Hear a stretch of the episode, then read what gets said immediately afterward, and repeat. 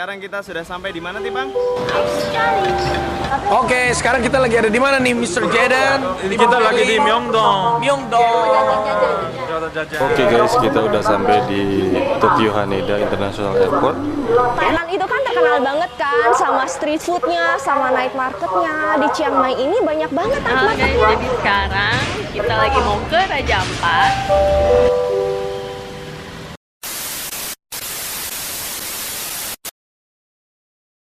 Sektor yang diperkirakan paling terdampak penyebaran virus novel corona adalah pariwisata. Nah, untuk ini mengenai mewabahnya virus novel corona ini nah. tidak hanya berdampak pada harga masker dan ketersediaan masker, tapi juga berdampak pada perdagangan dan juga pariwisata. Artinya sektor hmm. ekonomi di Indonesia juga sudah mulai terasa dampaknya akibat mewabahnya virus uh, novel corona ini. Kita tahu dampak yang paling berat dirasakan dan pertama dirasakan karena COVID ini adalah dunia pariwisata.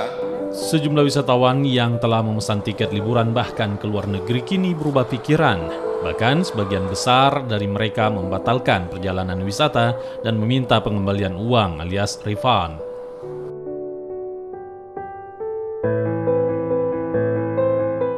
Dampak pandemi coronavirus disease atau dikenal dengan COVID sembilan belas membuat seluruh negara menjadi lesu, tak terkecuali Indonesia.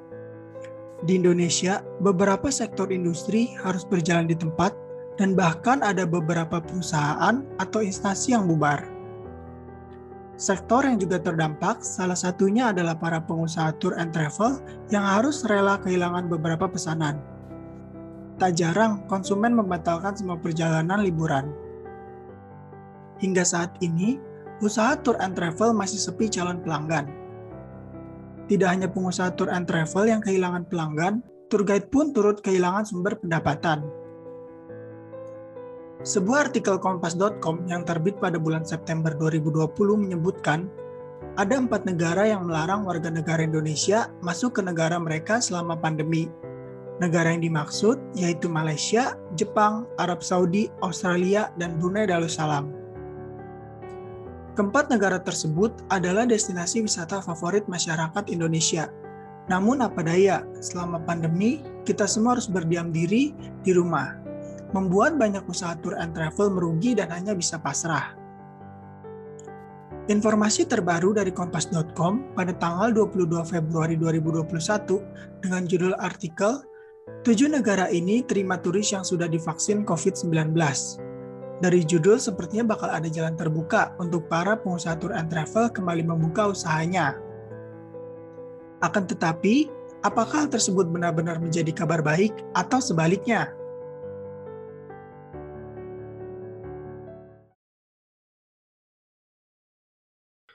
Halo Sobat Ngocor dimanapun kalian berada.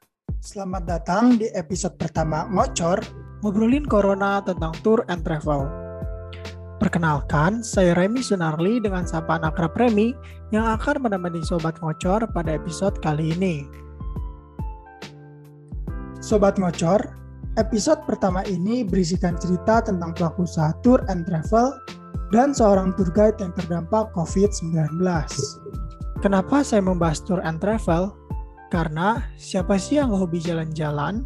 Jalan-jalan kan sebagai salah satu pelepas penat dan stres dari pekerjaan di kantor atau bosan di rumah terus.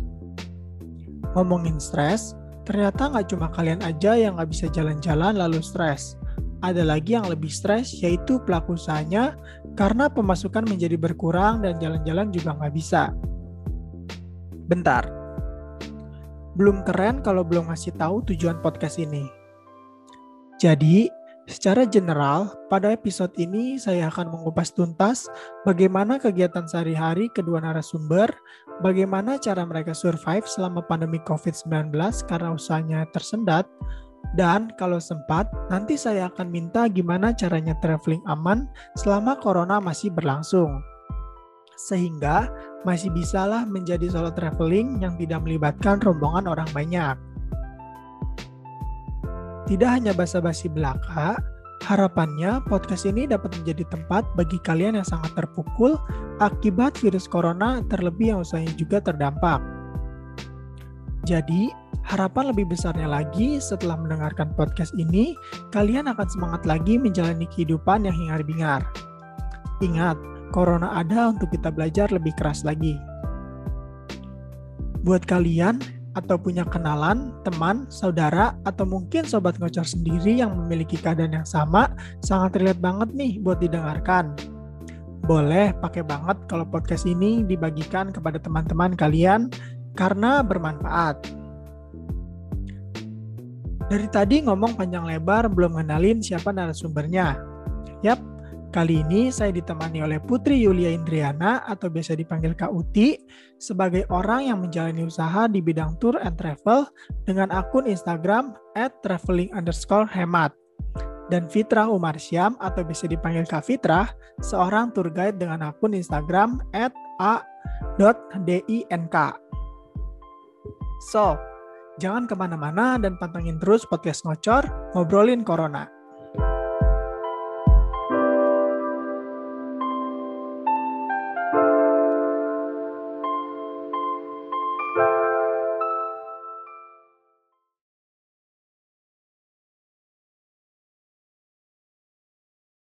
Halo Sobat Ngocor, selamat datang di episode pertama uh, Ngocor Ngobrolin Corona tentang usaha tour and travel yang terimbas pandemi. Gimana? Udah tidak sabar kan mendengarkan keluh kesah cerita, curhatan, atau mungkin emosi kedua narasumber kita? Pada hari ini, saya sudah terhubung secara online di kediaman kami masing-masing dan sudah tersambung dengan baik juga. Kita langsung sapa aja mungkin ya. Halo kakak-kakak sekalian, selamat siang. Gimana kabarnya nih? Terakhir ketemu sama Kak Uti kalau nggak salah waktu di Thailand, dan Kak Fitra belum pernah ketemu nih. Sebelumnya boleh juga nih disapa juga para pendengar yang biasa kita panggil Sobat Ngocor. Ya, halo Sobat Ngocor, selamat siang. Ya, halo Sobat Ngocor, selamat siang. Dengan Uti di sini. Ya, kabarnya gimana nih, Kak? Uh, baik sih, cuman ya so-so ya, karena kan travel sekarang lagi berhenti juga ya, nggak terlalu banyak kayak dulu. Jadi ya gitulah, kehidupannya agak berkurang gitu loh. Kalau Kak Fitra gimana nih? Sama lah, di sini seperti ada yang berubah. Kebiasaannya seperti ada yang berubah, yang biasanya kita pergi-pergian, ya sekarang jadi mungkin aktivitasnya jadi berubah banyak. Tuh. Oh, oke. Okay. Nah, karena kita sudah menyapa mereka dan sudah disapa juga nih, uh, pada segmen kali ini kita akan membahas mereka tentang siapakah mereka dan apa pekerjaannya, serta kegiatan sehari-harinya, karena kan kebetulan mempunyai pekerjaan yang beda dan kondisi yang berbeda juga.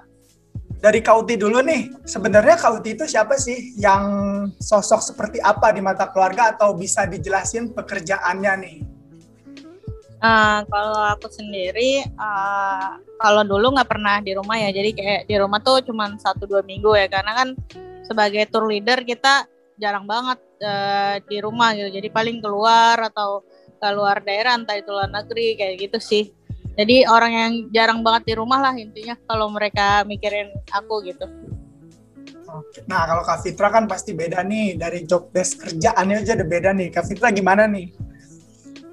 Kalau saya sendiri sekarang ini ya gimana ya, e, dulu itu bisa sebulan sekali, e, apa maksudnya dalam sebulan bisa dua tiga kali e, nggak di rumah gitu karena keluar negeri. Ya sekarang ibaratnya merindukan hal-hal yang seperti itulah, sekarang lebih jadi ke family man aja, jadi lebih waktunya banyak banget buat keluarga gitu. Oke, ngerti, ngerti, ngerti.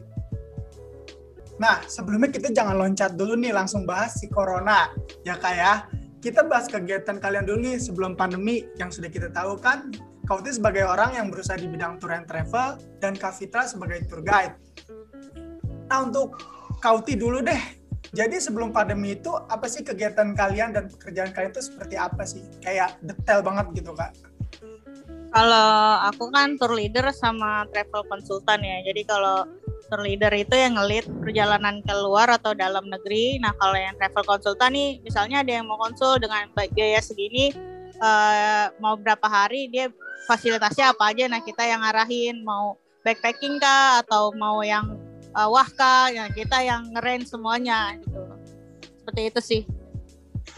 Nah, kalau Kak, kalau Kak Fitra kan setahu, setahu saya kan, ini ya, tour guide Iya nggak sih Kak? Coba bisa dijelasin nggak Kak? Iya sih, sebenarnya sih uh, guiding sama tour leader, lebih ke leader sih, cuman tetap juga namanya tour light, tour leader itu kan kita guiding juga.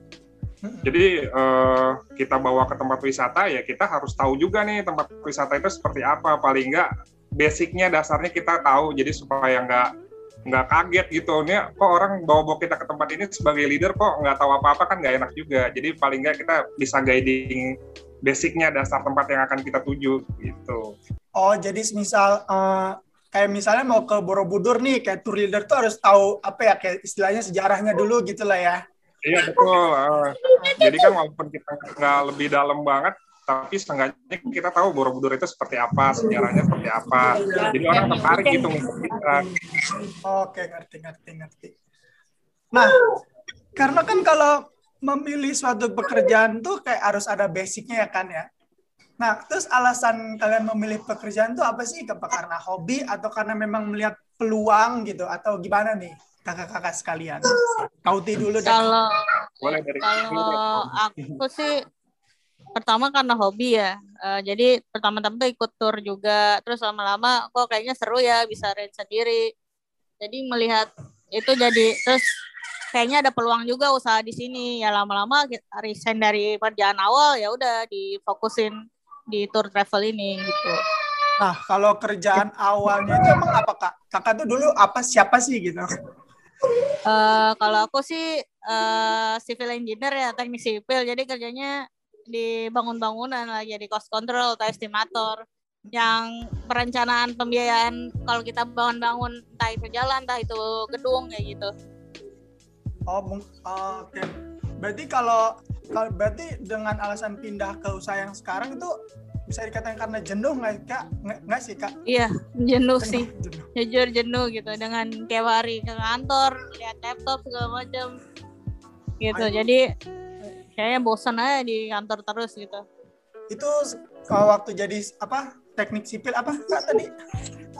Uh, estimator. Nah, itu tahun berapa tuh Kak? Sampai tahun berapa juga dua ribu tiga belas akhirnya? dua ribu tiga belas sih. dua ribu tiga belas. Sampai dua ribu tiga belas ya. Oh, dua ribu tiga belas terus uh, pindah usaha nih, pindah haluan gitu, menjalani hobi gitu. Sambil usaha ya, itu tahun dua ribu tiga belas. Berapa, Kak? dua ribu tiga belas. Itu dari dua ribu dua belas sih, kalau yang jalanin sambil kerjanya dari dua belas dan resign dari kantornya dua ribu tiga belas. Oh, berarti sekitar awal atau akhir dua ribu tiga belas udah mulai hobi tuh Kak, uh, buka usaha tur lah inilah gitu atau gimana? Iya, dari dua ribu empat belas awal lah fokusnya. Oh. Yang benar-benar fokus ya. Jadi resignnya dua ribu tiga belas akhir. Oke, oke, oke. Nah, kalau Kak Fitra nih, kalau saya, saya itu sebenarnya dua ribu sembilan engineer sampai dua ribu tiga belas. Ya sama sih sebenarnya, udah suka jalan-jalan juga dari zaman sekolah. Dari kecil pun udah suka naik gunung ya kan. dua ribu tiga belas itu resign. Terus kalau nggak salah awal nyobain backpackeran.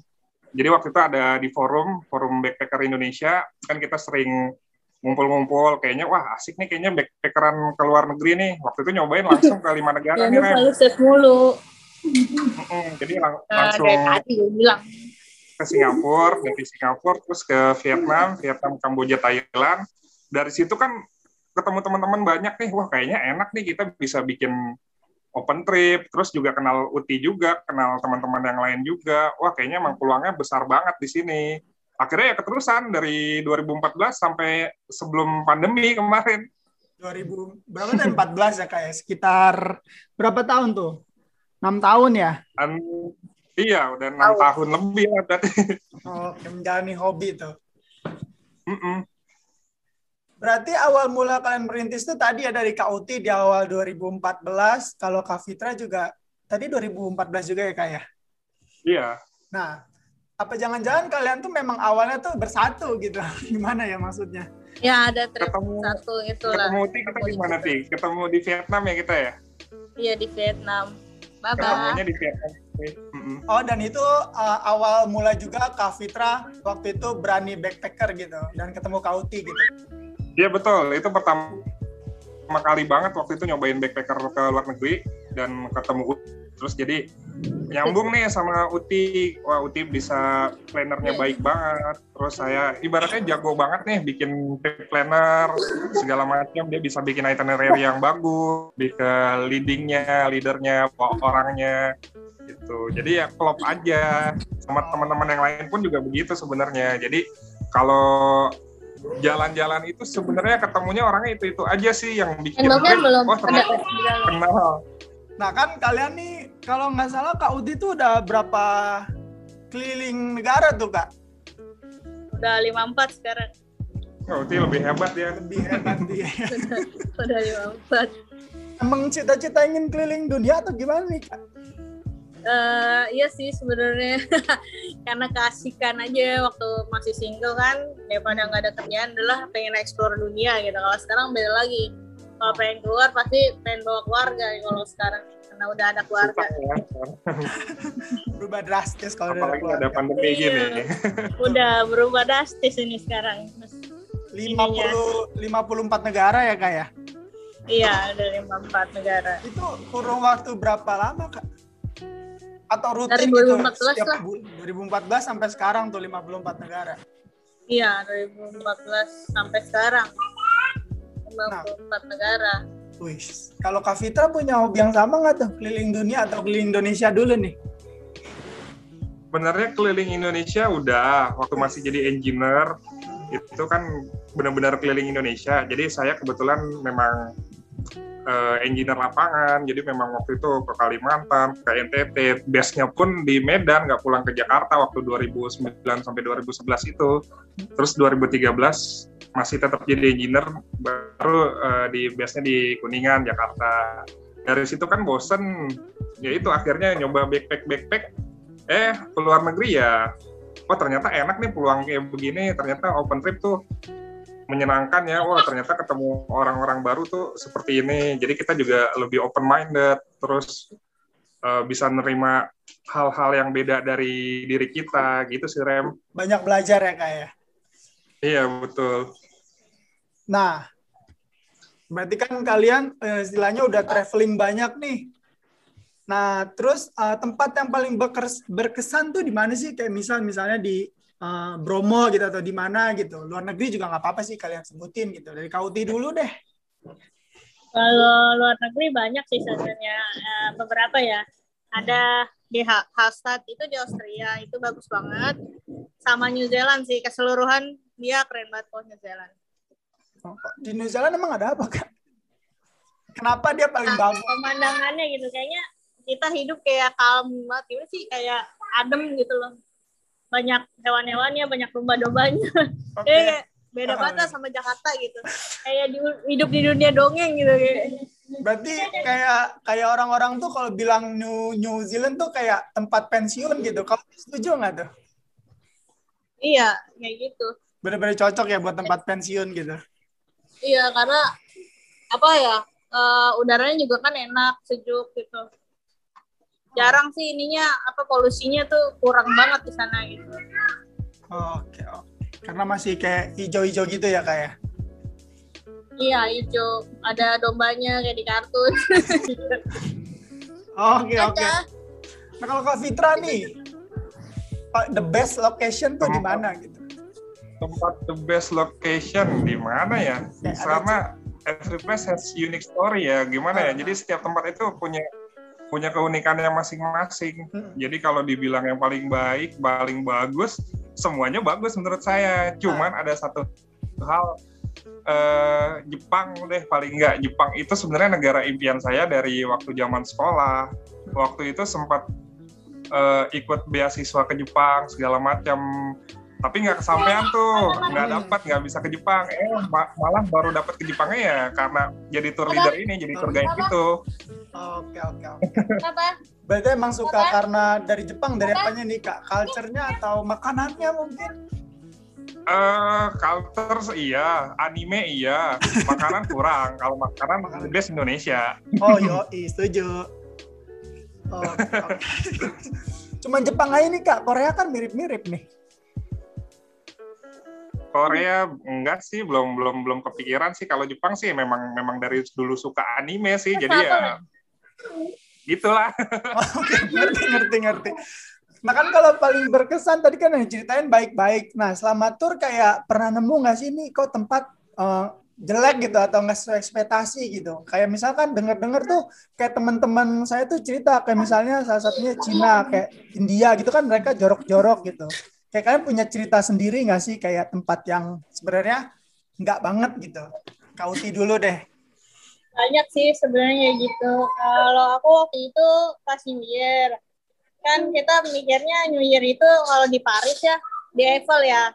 Ternyata udah capek-capek ke sana, New Year itu bukan di Eiffelnya, di sebelahnya gitu. Dan kita nggak nggak ada sama sekali nggak dapat apapun di situ. Cuman dapat udah mahal ke Grabnya, apa trennya juga tutup gitu. Jadi kayak wasting time banget sama wasting money lah waktu di Paris itu. Jadi kirain di Eiffel fireworks-nya ternyata nggak ada apa-apa di Eiffelnya. Oh itu waktu itu sih, oh, itu waktu lagi bawa rombongan atau lagi solo? Lagi bawa rombongan juga. Waduh, dimarah-marahin kali itu Kak? Enggak? Enggak sih untungnya, karena mini grup ya mereka juga ngerti ternyata salah info juga. Gitu. Nah kalau Kak Fitra, Ra, nemu nggak nih? Tempat yang paling enggak banget sebenarnya sih ya itu tadi balik lagi kalau kita bisa nempatin diri sebenarnya ah. sih nggak ada masalah, cuman ada waktu itu masalah di Kamboja, inget banget waktu itu mau ke Angkor Wat jadi si tuk-tuk ini nge-scam.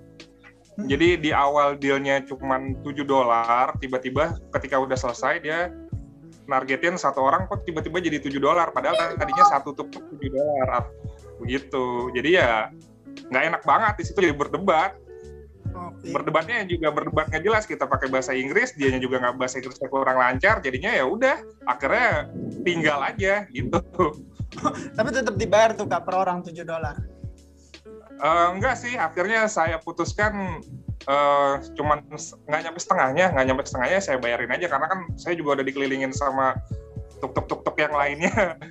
Jadi daripada panjang masalahnya ya udahlah karena itu negaranya dia mungkin mereka jadi lebih berani. Jadi ya itu aja sih yang paling paling nggak enak menurut paling. saya. Oke. Nah kita kan uh, kalian kan bisa dikatakan hobi-hobi, hobi jalan-jalan plus plus sebelum pandemi itu sebagai mata pencarian dong ya. Mm. Nah, yeah. Kalian sendiri pernah nemu nggak sih uh, shock culture gitu? Kayak gue kesini tuh nggak nggak cocok gitu, nggak nggak jadi trip kesini karena nggak cocok sama makanannya, nggak cocok sama ininya gitu. Pernah nggak sih sampai kayak gitu? Ada sih, kalau yang nggak enak makanannya tuh Turki. Tapi nggak sampai nggak trip juga ke situ. Yang penting mungkin kalau kalau kesana jadinya nyiapin aja makanan dari Indonesia gitu. Oh. Karena di sana makanannya nggak ada yang enak. Nah kalau Kak Fitra nih, shock, shock culture apa nih yang pernah ditemuin? Ah. Shock culture nggak ada sih, karena kan kita sebelumnya udah udah ngelihat ya, udah googling dulu di situ apa sih sebenarnya. Jadi nggak nggak ada yang terlalu kaget banget sih. Paling kalau misalkan ke negara-negara yang dingin empat musim aja itu yang bikin kita kadang nggak kuat. Kan karena kan kita negara tropis tiba-tiba ke tempat yang berdingin apa dingin bersalju gitu kan jadinya kadang sampai bibir pecah-pecah gitu. Oh. Berarti kalau itu jatuhnya kurang persiapan nggak sih Kak? Iya bisa jadi. Enggak sih. Juga sih karena kan kondisi kondisi bisa kalau deh. Kayak misalnya dinginan ya kondisi tubuh orang juga beda-beda juga ya. Oh. Dia udah pakai jaket tebel-tebel juga tapi tetap aja yang emang nggak kuat gitu ada. Jadi oh, iya. Waktu itu pernah buat peserta dia sampai tiga lapis tetap aja nggak kuat gitu. Sakit lah itu. Nah uh, tadi kan Kak Fitra bilang kalau Kak Uti tuh jago gitu nyusun itinerari ya. Nah ya.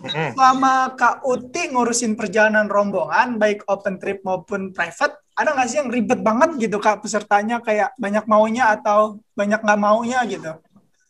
Sering sih waktu itu yang parah banget uh, Eropa ya. Kita udah kasih itinerary segala macam, udah fix dan hari H itu udah di booking semua hotel. Tiba-tiba dia cancel mau ke destinasi lain karena capek katanya. Ya itu jadi semuanya di diatur ulang kalau kayak gitu. Tapi atas atas ini dia sih apa uh, ke pri, keuangan pribadi dia. Cuman untuk kita kayak misalnya untuk driver segala macam itu rugi banget sih kalau ada orang lain kayak gitu. Tapi banyak sebenarnya yang kayak gitu yang yang nggak bisa diatur tuh banyak banget dari peserta-peserta orang Indonesia yang kayak gitu. Berarti kalau untuk private tuh lebih mudah atau gimana Kak? Karena kan biasanya private tuh dikit kan kayak lebih keluarga gitu. Apa ada juga tuh Kak yang lima sampai tiga orang tuh yang ribet juga? Hmm, tergantung orangnya sih. Ada yang nggak nggak maksudnya gini. Kalau misalnya private-nya kayak misalnya company gathering kayak kemarin Reliance itu emang udah pasti ribet ya. Tapi bukan karena ada, ada orangnya. Ya. Iya, trip trip mungkin ya kalau dari saya ya Rem. Iya, uh, orang-orang yang ribet, orang-orang yang ribet kayak begitu pasti selalu ada. Cuman kita kan jasa. Jadi kalau jasa itu nggak bisa nggak bisa marah, nggak bisa kesel, cuman kalau emang dia keterlaluan banget, malah ada pernah dengar cerita dari teman dia ninggalin karena udah keterlaluan banget. Tapi kalau saya pribadi sih belum belum sampai ada yang keterlaluan banget, mungkin jadi miskomunikasi aja dan jadi nggak enak aja ketika jalan tuh, karena seperti yang tadi Uti bilang jadwalnya udah ditentuin, tiba-tiba dia mau berubah. Kalau dia eh, private trip itu masih enak lah, karena kan biaya masih ke cover mereka semua. Tapi kalau udah jatuhnya memang trip itu dijadwalkan harus kesini kesini dan dia nggak mau satu atau dua orang ini, itu yang bikin repot yang lain gitu. Berarti uh, kayak harus siap mental gitu ya kayak. Iya jelas, ya itu balik lagi karena kan kita memang jasa ya, jasa balik lagi pelayanan yang diutamakan. Berarti mau di mau dikata-katain yo atau gimana nih tripnya jelek gitu-gitu kayak udah sabar aja ya kayak. Sabar sih, tapi biasanya kita kan ada, nah setelah selesai itu ada feedback. Hmm. Seenggaknya sih sampai sekarang sih belum ada yang parah banget. Mungkin ada komentar negatif, cuman ya kita terima buat perbaikan diri kita sih. Nah kita ngomongin pandemi sedikit kali ya Kak ya. Uh, boleh, boleh. Berarti kan perubahan nih pandemi itu udah berapa berapa lama sih? Hampir satu tahun tiga bulanan ya Kak ya? Eh, iya dua ribu dua puluh awal lah. Iya, berarti itu penurunan kan banyak banget ya Kak ya. Hmm. Nah, uh, sebenarnya yang kurang tuh apa sih Kak? Maksudnya kayak yang benar-benar drastis gitu. Kayak misalnya pekerjaan benar-benar hilang atau ada gitu sampingan waktu pandemi berakhir kan. Waktu itu pasti semuanya kan benar-benar susah kan karena pariwisata tuh benar-benar terpukul. Waktu ya, itu ya. Uh, langsung jebret gitu, uh, job sepi atau tour sepi segala macam gitu nggak Kak? Kalau saya itu dengar dengar virus corona itu sebenarnya waktu itu masih di Jepang. dua ribu sembilan belas hmm. saya kan sampai awal Januari dua ribu dua puluh itu di Jepang. Waktu itu udah dengar nih virus corona, cuman kan waktu itu katanya masih belum masuk ke Indonesia ya. Hmm. Jadi masih santai-santai aja. Nah, Februari, Maret itu mulai P S B B di Indonesia itu benar-benar nggak ada nih Rem, nggak ada job lagi, jadi benar-benar nutup. Untuk saya pribadi waktu itu ya benar-benar kehilangan yang biasanya dulu sebulan itu bisa minimal dua kali ngetrip, ini sekarang benar nggak ada sama sekali. Itu saya sampai jualan apa aja, ya mulai dari jualan sayur sampai sekarang pun begitu. Jadi apa aja dikerjain, kayak kemarin nih. Uh, udah nggak ngetrip lagi kan, uh, balik lagi ke engineer. Jadi ya udah deh apa aja yang bisa dikerjain saya kerjain. Seperti kemarin ada tawaran jadi engineer lagi, engineer freelance ya saya kerjain juga. Padahal udah lupa-lupa. Jadi kayak lebih ngelihat peluang yang ada ya udah hajar gitu ya Kak ya. Iya betul Rem, selama itu baik. Apalagi kita udah berkeluarga ya, oh, kenapa enggak gitu kan. Betul betul. Tapi emang sebelumnya. Uh... Pasti kan trip tuh nggak setiap hari ya Kak? Atau memang setiap hari dulu? Kalau dulu itu seenggaknya seminggu atau dua minggu sekali itu ada. Hmm. Makanya masih ketutup lah. Oh masih ketutup. Mm-mm, tapi kalau sekarang ya benar-benar nggak ada. Kalau Uti mungkin dia masih planning, masih planner mungkin masih lebih dapat bulan-bulan Maret, April mungkin dia masih dapat. Tapi kalau saya terakhir ya itu Januari pulang dari Jepang dua ribu dua puluh, setelah itu udah nggak ada sama sekali. Langsung kayak blank gitu ya. Uh, bener-bener kayak, waduh ini gimana nih, apa harus gimana gitu kan, harus nyari kerja lagi yang bener-bener kayaknya mau kerja kantoran juga udah kelamaan nggak kerja kantoran gitu kan. Iya bener-bener, udah lupa kan kasihkan jalan-jalan ya kayak nyari duitnya. Gitu. Akhirnya kerjaan ya udah yang bener-bener emang iya. ada dan emang kita cari ya, seperti misalkan jadi driver online, cuman driver online juga sekarang udah habis masanya, udah sepi. Oh, iya. uh, uh, kayak oh. Kemarin juga waktu masih P S B B masih enak nih, kita masih bisa jualan online karena orang-orang kan nggak keluar kan, lebih uh-huh. lebih banyak peluangnya. Eh tiba-tiba P S B B dibuka lagi, orang udah pada keluar, ah. jadi sepi, terus nyari lagi peluangnya apa lagi. Betul. Oke. Okay. Nah kalau Kauti nih, kalau Kauti kan di WhatsApp tuh kayaknya uh, masih rutin gitu, open trip, open trip gitu. Nah gimana nih Kak? Ya sama aja sih kayak Fitra ya, maksudnya berkurang banget ya, karena kan biasanya kita ada trip Eropa aja bisa tiga kali, empat kali setahun gitu. Sekarang benar-benar nggak ada ya, otomatis pemasukan nggak ada sama sekali gitu, paling gunain tabungan gitu. Nah kalau yang untuk sekarang open trip luar negeri paling Turki ya, Turki juga udah banyak saingan gitu, gitu sih. Sama domestik sih, domestik. Cuman domestik juga agak kurang ya, karena kan kalau aku kan fokusnya keluar ya. Jadi kalau jual domestik juga ya paling privat-privat aja sih gitu. Oh, okay. Berarti itu Kak yang... Karena orang juga lebih, lebih mikir sih Rem kayak mau ke luar negeri nih, karena kan habis dari luar negeri itu mereka harus karantina mandiri, nggak boleh kan uh, menggunakan fasilitas pemerintah kalau emang dia jalan-jalan judulnya. Oh, betul. Jadi orang lebih banyak mikirnya ke situ untuk jalan-jalan lagi walaupun udah dibuka ya border. Oh. Iya, lima hari sih karantina sekarang. Oke. Okay. Oke, okay. Berarti kan uh, sejauh ini kan Kauti tetap rutin tuh, tapi ada yang nanya nggak sih Kak gitu? Yang nanya sih ada aja, Ren. Oh, cuman untuk ah. jadinya itu ya susah gitu. Kayak, oh, ya dia nanya-nanya doang gitu. Kebanyakan gitu, nanya-nanya doang. Cuma nanya, tapi nggak closing ya, Beb? Iya, bener. Oke, oke, oke. Nanya nggak closing. Nah, Sobat Ngocor, nampaknya obrolan semakin seru. Akan tetapi durasi sudah ditentukan dan selanjutnya saya harus mengakhiri percakapan ini dan akan dilanjutkan kembali. Jadi bersabar dan tetap menunggu ya, Sobat Ngocor. Lalu jangan lupa untuk tetap sebarin konten podcast ini ya. Terima kasih.